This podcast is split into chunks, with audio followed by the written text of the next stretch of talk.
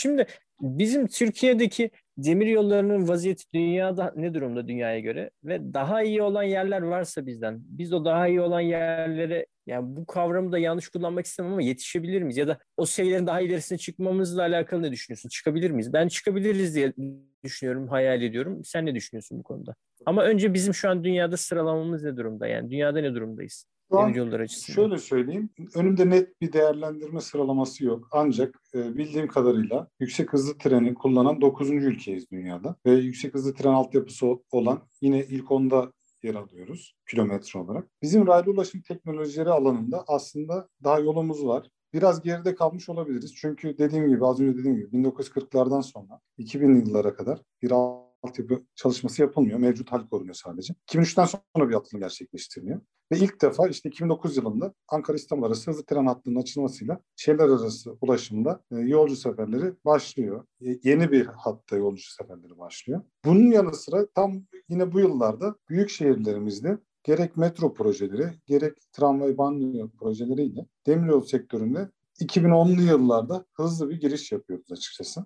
Tam bu noktada az önce bahsettiğim, konuşmamın başında bahsettiğim üzere TÜBİTAK Marmara Araştırma Merkezi Enerji Enstitüsü altında yer alan araç teknolojileri grubundan bir grup mühendis 2010 yılında diyor ki biz de lokomotif yapabilir miyiz? Ve bunun için bir araştırmaya başlıyor, araştırma çalışmalarına başlıyorlar. Ve 2011 yılında Türkiye'de ilk defa üretilen elektrikli lokomotif olan E1000 projesini başlangıcını yapıyorlar. Ve bu proje 2016 yılında tamamlanıyor. Ee, benim de TÜBİTAK'ta işe başlamam 2016 yılına tekabül ediyor. Bu projenin tamamlanmasıyla birlikte ben de TÜBİTAK'ta raylı taşıt teknolojileri grubunda işe başlamış oldum. E1000 elektrikli lokomotifiyle ilk milli CER sistemi geliştirilmiş oluyor. Daha sonra ekibimiz 15 kişilik bir ekipten yavaş yavaş ekip üyelerimizin sayıları artmaya başlıyor. Ben de bu projenin sonrasında bir grup arkadaşlarla birlikte raylı taşıt teknolojileri grubuna dahil oldum. E1000 elektrikli lokomotif başarıyla tamamlandıktan sonra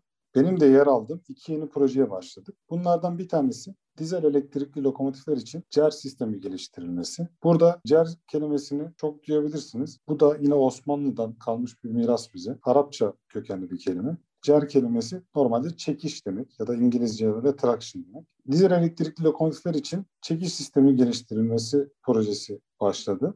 E-bin projesinden sonra. Şimdi Alperen bu kısım biraz bizim normal konsepte göre farklı oldu. Yani üretim sahnesi değil de tam olarak e, raylı sistemler tarihi podcast'i gibi oldu ama çok da güzel oldu. Çok bilgilendiriciydi. Aslında raylı sistemlerin yola hani dünya sahnesine çıkışıyla devamının aslında dünyadaki sanayileşmenin ve gelişmenin beraberinde geldiğini ben orada anladım senin söylediklerinden. Şimdi biraz da sizin TÜBİTAK, RÜTE tarafına mı gelsek? 2009 yılında yüksek hızlı tren hattı açıldıktan sonra raylı sistemler üzerine yatırımlar hızla artmaya başladı. Tam bu yıllarda TÜBİTAK Marmara Araştırma Merkezi Enerji Enstitüsü bünyesinde araç teknolojileri grubu olarak görev yapan bir grup mühendis biz de bu elektrikli lokomotif çalışmalarından geri kalmayalım. Biz de bu teknolojiyi yakalayabiliriz diye Türkiye'de gerçekleştirecek ilk milli tren çekiş sistemi projesini ve EBİM projesini başlatmış bulundular. 2010 yılında bu projenin araştırmaları başladı ve 2011 yılında proje resmi olarak başlatılmış oldu. 5 yıllık bir çalışmanın sonunda taahhüt edilen bütün özellikler yerine getirildi. TCDD'nin kabul testlerinden başarılı bir şekilde geçen E1000 elektrikli lokomotifi daha sonrasında yapılacak olan birçok çalışmanın temellerini atmış oldu. Bu projede E1000 projesinde 15'e yakın mühendis çalıştı. Bu bir modernizasyon projesi gibiydi. Çekiş sistemi yenilendi e, bir lokomotifin. Bu projenin başarıya ermesinden sonra Bursa'da Bursara ile eski bir hafif raylı sistem aracının modernizasyonu gerçekleştirildi. Bu da yine Türkiye'de ilk yerli hafif rally sistem aracının geliştirmesi çalışmasıdır. Burada da Bursa'yla vaat ettiğimiz tüm özellikleri yerine getirerek projeyi başarılı bir şekilde teslim ettik. Yine bu projenin bitmesine yakın dizel elektrikli lokomotifler için çekiş sistemi geliştirilmesi projesi başladı. Bu proje e, Eskişehir Tülomsaç'ta üretilen, 1985 yılında üretilen dizel elektrikli lokomotiflerin artık kullanılamaz hale geldikten sonra bu lokomotiflerin modernize edilmesi, çekiş sistemlerinin yenilenmesi olarak başlatıldı. Ve bu projede ilk defa milli dizel elektrikli lokomotif üretilmiş oldu. Bu dizel elektrikli lokomotifler için çekiş sistemi geliştirme projesi de başarıyla tamamlanarak ıskartaya çıkmış eski lokomotiflerin modernizasyonları geliştirilmeye başlandı. Ve TCDD bünyesinde bunun yanı sıra Kardemir Çelik'te demir filizlerinin taşınmasında, orada yük, kısa mesafe yük taşımalarında bu lokomotiflerimiz kullanılmaktadır. Bu projeler bittikten sonra 2017 yılında asıl projemiz tamamen Türk mühendisler tarafından tasarlanacak olan E5000 yani E1000'in 5 katı gücünde 5000 kW'lık elektrikli ana hat lokomotifi geliştirmesi projemiz başlatıldı. Bu projede TÜBİTAK Marmara Araştırma Merkezi Enerji Enstitüsü bünyesinde başlatılmıştı 2017 yılında. Bu projede bir konsorsiyum ile girildi. Üniversite, özel sektör ve kamu iktisadi teşekkürlerinden oluşan bir yapıyla ve proje yöneticiliğinin TÜBİTAK'ta olduğu bir elektrikli ana lokomotif geliştirme projesi başlatılmış oldu. Bu sayede burada edindiğimiz tecrübenin özel sektöre aktarımı, üniversitelere aktarımı gerçekleştiriliyor. Şimdi Alperen, burada ben şunu çok merak ediyorum. Şimdi siz bunları böyle bir çırpıda söylediniz. Hani şöyle yaptık, böyle yaptık, şimdi şunu yapacağız. Abi bunun arkasında bu çok muazzam bir olay. Yani böyle bir şey yapıyorsunuz. Ya arkasında neler hissederek yapıyorsunuz? Çok merak ediyorum. Veya ne gibi zorluklar var? Şöyle söyleyeyim. İlk benim önceki çalışan arkadaşlarımdan duyduğum kadarıyla evin projesi başladığı zaman biz bunu nasıl yapacağız diye şüpheler varmış ve aslında bir grup insan inanmıyormuş çalışmaların başarılı bir şekilde tamamlanacağına. Ancak inanan arkadaşlarla birlikte gerek TCDD'nin desteği, gerek TÜLAMSAJ'ın desteğiyle birlikte bu proje başarılı bir şekilde tamamlandıktan sonra diğer projeler bu çalışmanın sonucu olarak başlatıldı. Burada farklı motivasyon kaynaklarımız var. Daha önceden bahsettiğim gibi yani içinizde içinde yer aldığınız bir projenin başarılı bir şekilde tamamlanıp hele bu büyük bir lokomotifse makinist masasına oturduktan sonra o lokomotifi hareket ettirecek kolu çekince o mesleki tatmini yaşadıktan sonra muhtemelen başka bir şeyde bu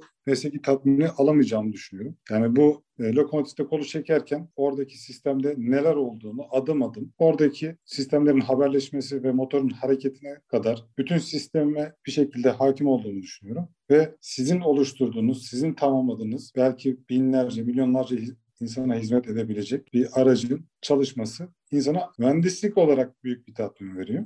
Bunun yanında az önce dediğim gibi E5000 projesinde olduğu gibi burada oluşan bilginin, burada oluşan e, know-how'ın üniversitelerle birlikte ve özel sektörle birlikte daha hızlı büyümesini ve Türkiye'de bir demiryolu sektörünün oluşmasını istiyoruz. Az önce bahsettiğim yüksek hızlı trenler Türkiye'de bu 2003 yılına kadar böyle bir çalışma olmadığı için, yüksek hızlı tren çalışması olmadığı için İspanyol KAF şirketinden temin edildi. Daha sonraki hızlı trenler yine e, Alman Siemens şirketinden temin edildi. Ancak burada lokomotifler aslında çok pahalı teknolojiler.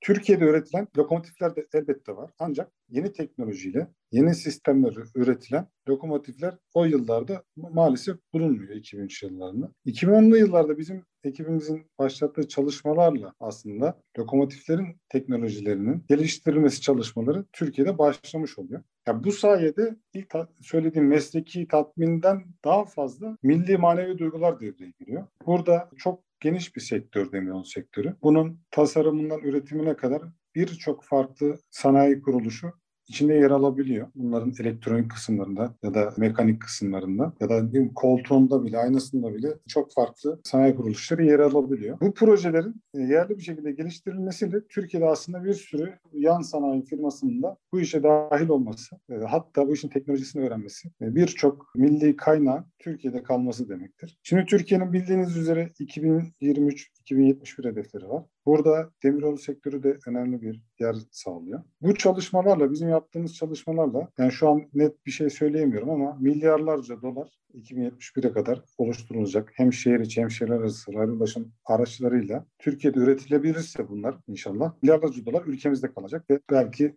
farklı ülkelere biz lokomotiflerimizi ya da metrolarımızı, tramvaylarımızı ihraç edebileceğiz. Biz bu projeleri başarılı bir şekilde bitirdikten sonra özellikle bahsettiğim E5000 projesinde uluslararası standartlara uygun bir lokomotif geliştirmeye çalışıyoruz. Avrupa Birliği ülkeleri içerisinde geçerli olan TSI standardı var. Bunun detaylarını da ilgililer araştırabilir. Technical Specifications for Interoperability diye. Birlikte çalışılabilirlik için teknik gereksinimler demek oluyor Türkçesi. Bu gereksinimlere uygun bir şekilde bu lokomotifi tamamlarsak ve bunun sertifikasyonunu tamamlarsak Türkiye'den çıkan bizim ürettiğimiz bir lokomotif Avrupa'nın bütün şehirlerinde dolaşabilecek, bu TSI'ye uygun tüm yollarda dolaşabilecek bir lokomotif haline gelecek. Bu da milyar dolarların ülke içinde tutulmasından ziyade bir büyük bir ihracat kapısı da açabilecektir. Ama dediğim gibi TÜBİTAK bu işin sadece ARGE ve ÜRGE kısmında seri üretimi yine diğer özel sektör ve TÜRASAŞ bünyesinde yapılacak bu ürünlerin. Biz burada geliştirdiğimiz know-how'ı da bu firmalara aktarmakla görevliyiz. Çok güzel. Yani siz şimdi RUTE'de yani RUTE dediğimiz e, Raylı Ulaşım Teknolojileri Ulaşım. Enstitüsü doğru mu söyledim? Evet. Şimdi burada artık siz böyle bir enstitü kurmuşsunuz. Bu işlere başlarken hatta senden de öncesinde burası bir enerji enstitüsünün altında bir birimdi galiba. Evet. Ya şimdi burada o zaman böyle bir enstitü kurulduysa burada büyük hedefler var. Biraz önce bahsettim bu hedeflerden. Evet.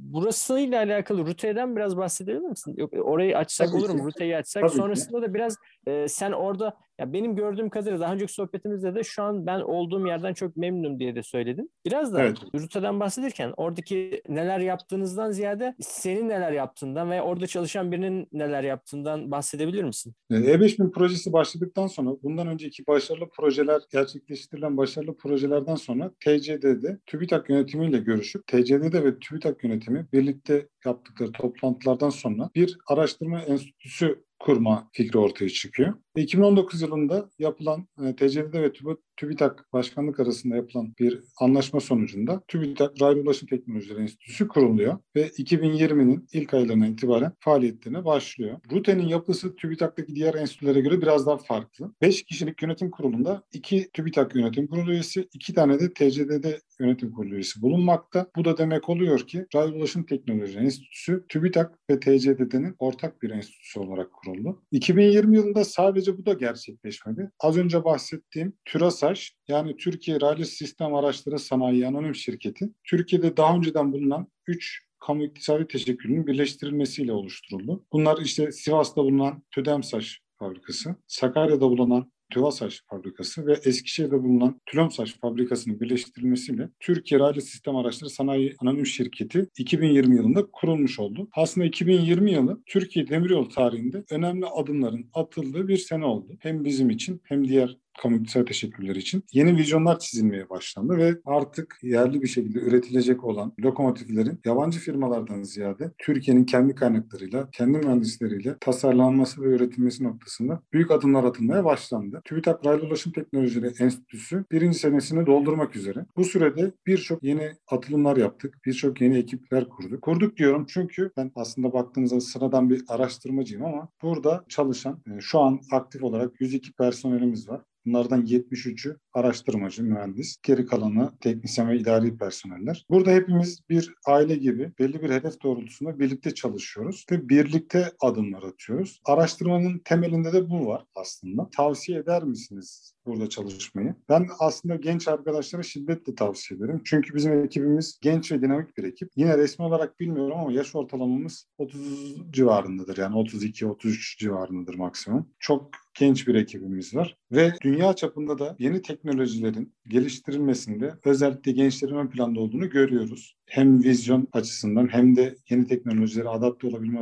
açısından e, genç mühendisler şu an dünyadaki teknolojilere de yön veriyor açıkçası. Bu açıdan baktığımızda radyo teknolojileri genç ve dinamik ve insanların birbirine yardım ettiği, birbirlerine bir şeyler öğrettiği, herkesin elini taşın altına koymak için gayret ettiği bir enstitü. Ben şahsen böyle bir ortamda çalıştığım için çok mutluyum. Başka genç arkadaşlarımıza da tavsiye ederim. Şöyle bir şey var. Demiryolu deyince bunu konuşmuştuk. Herkesin aklına bir buharlı lokomotifle çok eski teknolojiymiş gibi geliyor. Ancak şöyle söyleyebilirim. Biraz araştırma yaparlarsa ilgili arkadaşlar. Çok çok yeni teknolojilerin de demiryolu sektöründe bulunduğu, bu alanlarda yaptığımız çalışmalarla yeni teknolojiler hakkında da hem araştırmalar yapıp hem de bunu lokomotiflere, demiryolu araçlarına, raylı ulaşım araçlarına entegre etme çalışmalarımız devam ediyor. Bir de Alperen benim gördüğüm şöyle bir şey var. Seninle görüşmeden önce biraz araştırmıştım. Demiryolu işi veya ulaşım işi çok katma değerli bir iş yani. Sizin yaptığınız aletler çok pahalı aletler. Yapmayı evet. hedeflediğiniz aletler de öyle keza. Ve hakikaten benim gördüğüm kadarıyla hani böyle birebir değil böyle neredeyse 1'e 10 1'e 100 getirecek yatırımlar belki de. Size şu an yapılan yatırımlar. Onun için de e, çok özel geliyor bana yaptığınız iş. Tabii ki. Tekrar tabii. Hem... Yani şöyle söyleyeyim mesela. Evet. Bizim modernize ettiğimiz lokomotifler mesela hurdala çıkartılmış, iskarta çıkartılmış lokomotifler.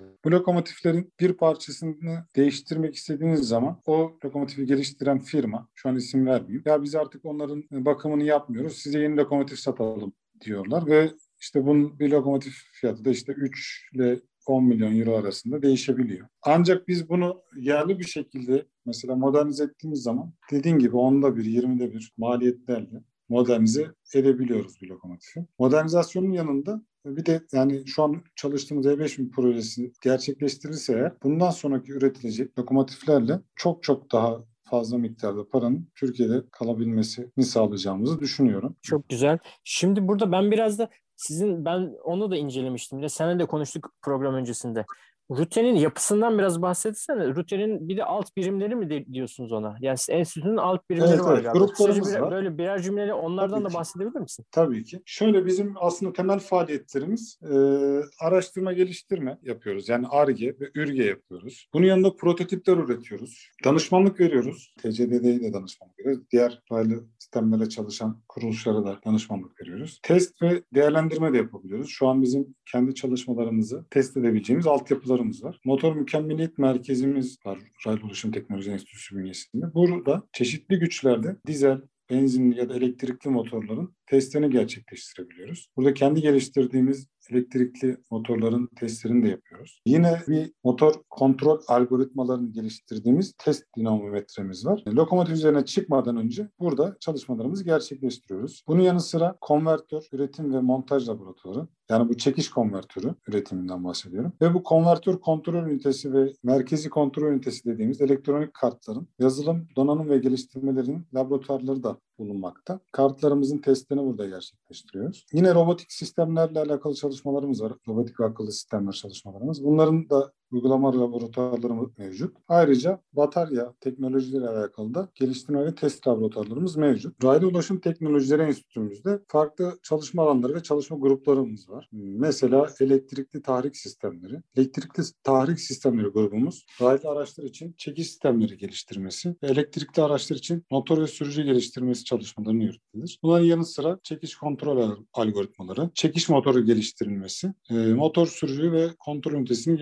geliştirilmeleri gerçekleştirilmektedir. Benim de içinde dahil olduğum araç kontrol sistemleri grubu. Araç kontrol sistemlerinde trende bulunan çekiş sistemi dışındaki tüm sistemlerin kontrolü ve çekiş sistemine dahil olduğu yine tüm sistemlerin izlenmesi ve kaydedilmesi, verilerin kaydedilmesini gerçekleştirildi. Arayüz yazılımları yapıldı ve haberleşme sistemlerinin, haberleşme yazılımlarının yapıldığı gruptur araç kontrol sistemleri. E, araç tasarım ve analizleri ekibimiz var. Burada araç gövdesi tasarım, analiz ve testleri, boji dediğimiz bu aracın tekerlek ve diğer o üstündeki aksamlarla birlikte boji tasarım, analiz ve testleri, araç dinamiği tasarım, analiz ve testleri gerçekleştirilmektedir. Motor ve aktarma sistemleri grubumuz var. Bu grubumuzda da içten yanmalı motorlar ve araç geliştirilmesi ve testleri gerçekleştirilmektedir. Yine araç ve motor sertifikasyon testleri bu grubumuzun çalışmalarından, çalışma alanlarından birisi, biridir. Robotik ve akıllı sistemler grubumuzda bakım sistemlerinin geliştirilmesi, altyapı denetim sistemlerinin geliştirilmesi çalışmaları devam etmektedir. Enerji depolama sistemleri üyesinde de batarya hücresi modülü ve paketi geliştirilmesi çalışmaları devam etmektedir. Genel olarak ekiplerimiz, çalışma ekiplerimiz bu şekilde. Şunu demek istiyorum. Bir raylı ulaşım aracı geliştirilmesinde birçok mühendislik disiplininden faydalanılmaktadır aslında. Ve neredeyse bütün çalışmalar da TÜBİTAK Raylı Ulaşım Teknoloji Enstitüsü bünyesinde yapılmaktadır. Yapılmayan çalışmalar var ancak bunlar da e, ilerleyen zamanlarda olacaktır diye düşünüyorum. Şimdi demiryolu sektörü yine şey konusuna gelirsek şu an işte genç nesil, yeni nüfus ya da Türkiye'deki trend bilişim teknolojileri ya da savunma sanayi teknolojileri alanında arkadaşlar oraya yönlenmiş durumda. Bu radyo ulaşım teknolojileri biraz daha sivil proje olduğu için insanı daha çok mutlu ediyor diyebilirim açıkçası. Ve bunlar da hepsi zaten benzer mühendislik disiplinleriyle yapıldığı için burada edinilecek tecrübe ileride farklı alanlarda da kullanılabilir. Yani dediğim gibi burada birçok mühendislik disiplininden çalışmalar gerçekleştiriliyor. Ben yeni mezun ve genç arkadaşlarımıza e, raylı ulaşıma bir şans vermelerini, bu alanda çalışmalar yapmasınlarını, bize yardımcı olmalarını tavsiye ediyorum. Şu anda aktif birçok projemiz var. Hani bu projelerin detaylarına girmek istemiyorum. Rute'nin sitesinden şu an hali hazırda devam eden projelerimizin listesini görebilirler ve bitmiş, tamamlanmış ürünlerimizin listesi de yine sitede yer almakta. Siteniz de galiba rute.tubitak.gov.tr doğru mu? Evet, evet, evet. Buradan ulaşabilirler. Şimdi biraz Rute'den konuştuk. Böyle genel TÜBİTAK'a da bir konuşalım istiyorum bir, bir nebze de olsa. Yani TÜBİTAK da dışarıdan bakınca yani bilmiyorum yanlış anlaşılmaya sebebiyet vermek istemem yine ama devlet kurumu olduğu için acaba memur zihniyetiyle evet. mi gidiyor gibi ama bu son dönemde yapılan bazı çalışmalarla bu sizin yaptığınız Rute'de yaptığınız çalışmalar da buna örnek. Bu algı biraz kırılmaya başladı galiba. Aslında şöyle diyebilirim. TÜBİTAK çok eski bir kurum. Türkiye tarihinde birçok ilklerin gerçekleştirildiği ve çok büyük bilimsel altyapısı olan bir kurum. Ee, sadece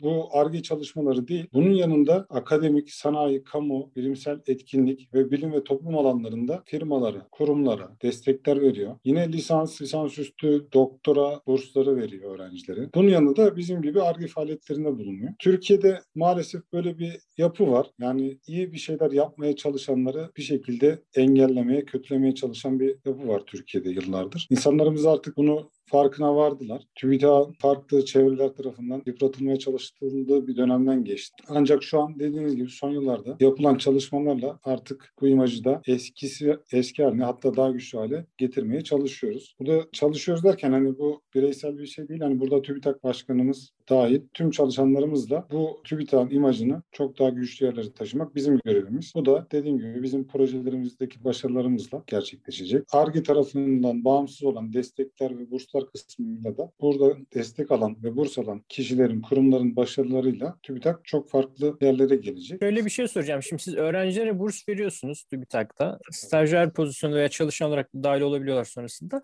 Bir de siz şirketlere de çözüm ortaklığı yapıyorsunuz. Çözüm ortağı olarak tabii, hizmet tabii veriyorsunuz Şöyle, Bu taraftan şöyle. biraz daha bahsedelim mi hocam? TÜBİTAK'ın yapısı biraz farklı. Şimdi mesela bu şirketlere destek veren kısımla yani maddi destek veren kısımla öğrencilere burs veren kısımla bizim ARGE kısımlarımız çok farklı başkanlıklara bağlı. Bunu bir şey yapalım ayıralım. Onun dışında yaptığımız ARGE çalışmalarında farklı kurumlara hem ARGE konusunda hem test konusunda hem de danışmanlık konusunda yardımcı oluyoruz. Daha önce dediğim gibi bizim motor mükemmeliyet merkezimizde özel sektörde üretilen ya da yurt dışında gelen motor motorların testlerini gerçekleştiriyoruz. Böyle bir çalışmalarımız var. Yani dışarıya da şu anki altyapımızı kullanarak test imkanı sağlıyoruz. Bunun yanında raylı ulaşım sektöründe yer alan firmalarla da danışmanlık üzerinden destekler verebiliyoruz. Çok güzel. Alperen şimdi sen burada çok güzel işler yapıyorsun. Şimdiki senin anlattıklarından da gördüm ki sen burada çok mutlusun, memnunsun. Peki ilerisiyle alakalı ne düşünüyorsun? Önümüzde bazı engeller çıkıyor. Bazen bir kuruma, bazen bir kişiye, bazen bir iş arkadaşımız moralimizi bozabiliyor. Ancak daha önceden konuştuğumuz hedefler doğrultusunda çalışmak beni motive ediyor. Bir de benim yer aldığım araç kontrol sistemleri grubumuzda çok dinamik genç bir ekibimiz var. Proje yönetim uygulamalarından Scrum metodunu kullanıyoruz. Bu da aslında senin kişisel değil bir takımın çalışması sonucu bir ürün ortaya çıkıyor. Bu metotla çalıştığımız için ben kendimi şanslı hissediyorum. Çünkü hem ekip arkadaşlarımla daha kenetlenmiş bir şekilde çalışıyoruz. Yani bir gün birimizin başka işleri çıkabildiği zaman başka bir arkadaşımız, aynı takımdaki diğer arkadaşımız onun işlerine yardımcı olabiliyor. Ya da bir iş yetiştiremediğimiz zaman diğer arkadaşımız destek verebiliyor. Yani bu şekilde ortaklaşa bir çalışma gerçekleştirdiğimiz için çalışma ortamından çok memnunum açıkçası. Gelecek planları olarak da yani şöyle bunu soruya da iki farklı perspektiften bakabiliriz. Ee, bir benim kendi kişisel gelecek planım, bir de Rute'nin gelecek, geleceği RUTED'in gelecekteki projeleri neler olabilir? Burada şundan bahsetmek istiyorum. E, raylı ulaşım teknolojilerinin geleceği açık bence. Çünkü dediğim gibi Türkiye'de raylı ulaşım noktasında eksikler hızlı tamamlanmaya başlandı.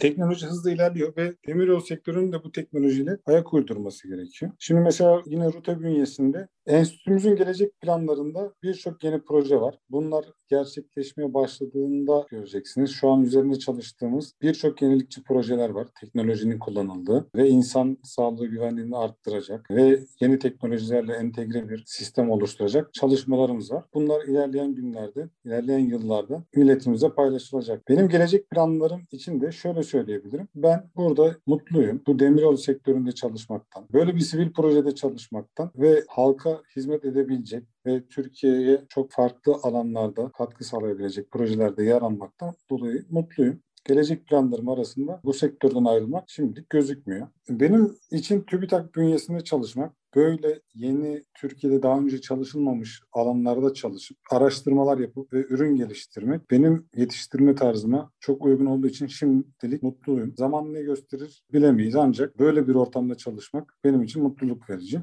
TÜBİTAK'ta Raylı Ulaşım Teknolojileri Enstitüsü'nde çalışmak aslında sadece raylı ulaşım teknolojileri alanında bir tecrübe değil. Standartlara uygun bir ürün geliştirme ve daha önce e, çalışma yapılmamış, o alanda çalışma yapılmamış ürünlerin geliştirmesi noktasında neyi nasıl yapacağımızı araştırma, bulma, uygulama ve en sonunda test etmeyle birlikte projenin tamamlanması bu bir ürün geliştirmenin temel taşlarıdır. Ben burada edindiğim tecrübeyle Muhtemelen ileride sıfırdan hiç bilmediğim bir alanda bir ürünün, büyük bir sistemin geliştirilmesinde yine başarılı olabileceğimi düşünüyorum. Ama dediğim gibi şimdilik çalışmalarım demiryolu sektöründe raylı taşıt teknolojileri, raylı ulaşım teknolojileri alanında olacak. İleride dediğim gibi farklı bir konu, farklı bir alan olabilir. Çünkü uluslararası standartlara bakarak dünya çapında kullanılan ürünlerin, teknolojilerin geliştirilmesi metodunu bir şekilde öğrenmiş bulunuyoruz. Bugün demir olur, yarın farklı bir sektör olur. Ancak dediğim gibi bu ülkeye farklı alanlarda da hizmet edebiliriz tabii gelecekte. Çok güzel.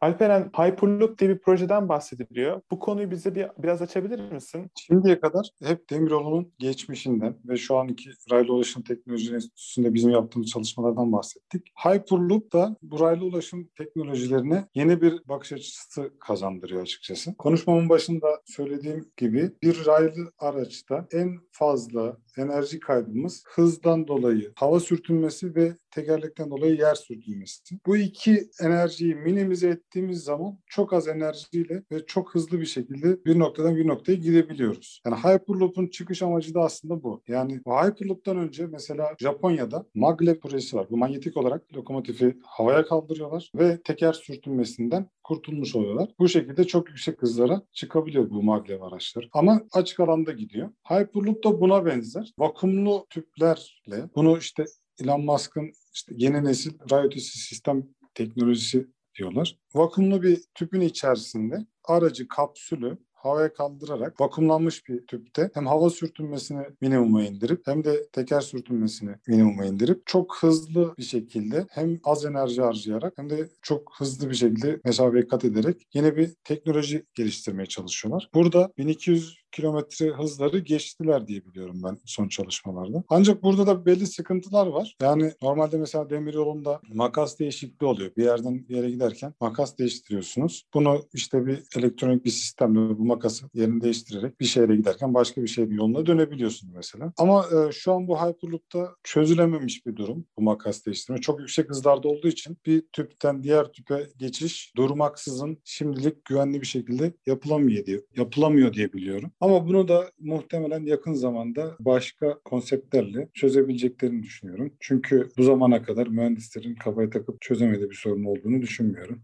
Ama ulaşım dediğim gibi yıllardır, bin yıllar boyunca ulaşım en önemli insanın ihtiyaçlarından biri oldu ve gelecekte de olacak. Bu Hyperloop'larla ya da uçan arabalarla farklı şekillerde olabilir. Ama Hyperloop teknolojisi muhtemelen temel birkaç sorunu çözdükten sonra dünya çapında yaygınlaşacağını düşünüyorum. Bu şekilde. Teşekkürler. Şimdi Alperen burada Hyperloop'tan bahsettik. Peki Japonya'daki mesela hızlı trenler de bizim Türkiye'deki şekilde yere değerek mi gidiyor? Orada da biraz havada gidiyor mu? Onu şimdi hatırlayamadım.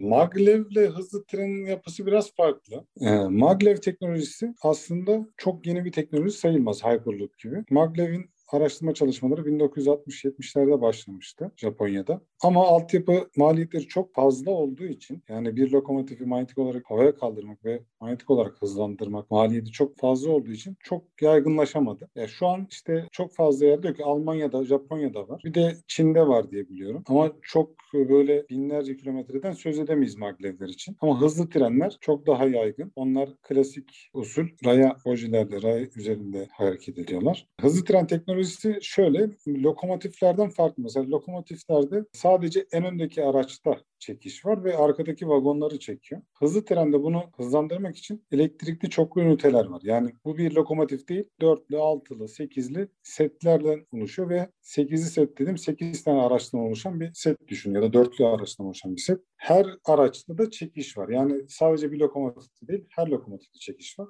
Bu sayede trenin birden hızlanması ya da birden yavaşlaması daha mümkün oluyor. Şöyle düşün yani bir lokomotif ortalama 2-3 bin ton yük taşıyabiliyor. Daha fazla da taşıyabilir. Ama tek bir lokomotif çekiyor bu 2000 tonluk yükü. Ama hızlı tren ulaşım için kullanılıyor. Yük taşıma için kullanılmıyor. Ve hızlı tren e, yük taşıma için kullanılmadığından dolayı ve böyle her araçta çekiş olduğundan dolayı çok yüksek hızlara çıkabiliyor. O yüzden bu e, rally taşıtlarda biraz daha şeyi ayırabiliriz. Yani yük taşıma ve yolcu taşıma aslında biraz daha farklı şeyler istiyor. Çünkü mesela yolcu vagonları yük vagonları da çok farklı. Yolcu vagonlarında bir yolcunun işte yatak kompartman var, kantini var, yemekhanesi var, tuvaleti var, duşu var. Ama işte yük taşınan vagonlarda sadece yük taşınacak bir platform olması yeterli oluyor. Ve bunların güvenlik seviyeleri falan da çok farklı oluyor. Yine konuşmamın başında bahsettiğim bilgi, mal ve insan mobilizasyonunda insanlar artık son yıllarda ulaşımı seyahat amaçlı, turistik amaçlı kullanıyorlar. Artık insanlar genelde çok hareket etmesine gerek kalmadığı bir çağda yaşamaya başladık. Bu yüzden yük taşıma ve yolcu taşıma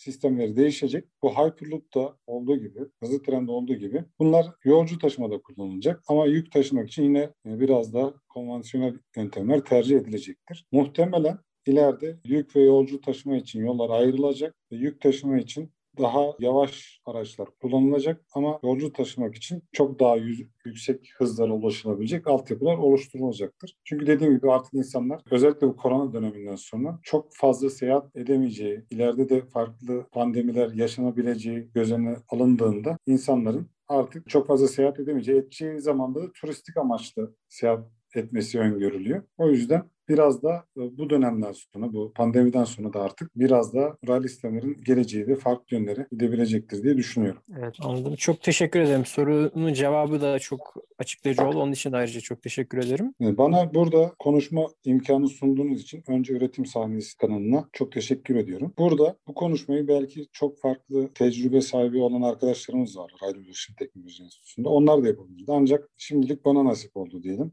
Benden çok daha iyi bu konuları anlatabilecek arkadaşlarımız var. Daha iyi vizyon sahibi olan, daha farklı vizyon sahibi olan arkadaşlarımız da var. Ama dediğim gibi ben dilim döndüğünce bu sektörle alakalı bilgilerimi size aktarmaya çalıştım. Eksiğim, yanlışım olduysa şimdiden affola diyorum. Çok teşekkür ediyorum sizlere. Estağfurullah, estağfurullah. Bir ağzınıza sağlık. Biz Çok teşekkür ederiz geldiğiniz için. Şimdi bir de size ulaşmak isterlerse iletişim bilgilerinizi nasıl verelim? Siz galiba LinkedIn kullanmıyorsunuz. Şöyle ben bize özelden ulaşanlara sosyal medya kullanmıyorum evet. ama bana bize Ulaşım ulaş... Teknolojileri Enstitüsü'nün sitesinden rute.töbitak.gov.tr adresinden bir şekilde enstitümüze ve bana ulaşılabilir. Yani enstitüyü telefonla arasak biz Ali Alper Şen'le görüşecek desek sizi görüştürürler mi bizimle? Tabii ki. O çok güzelmiş.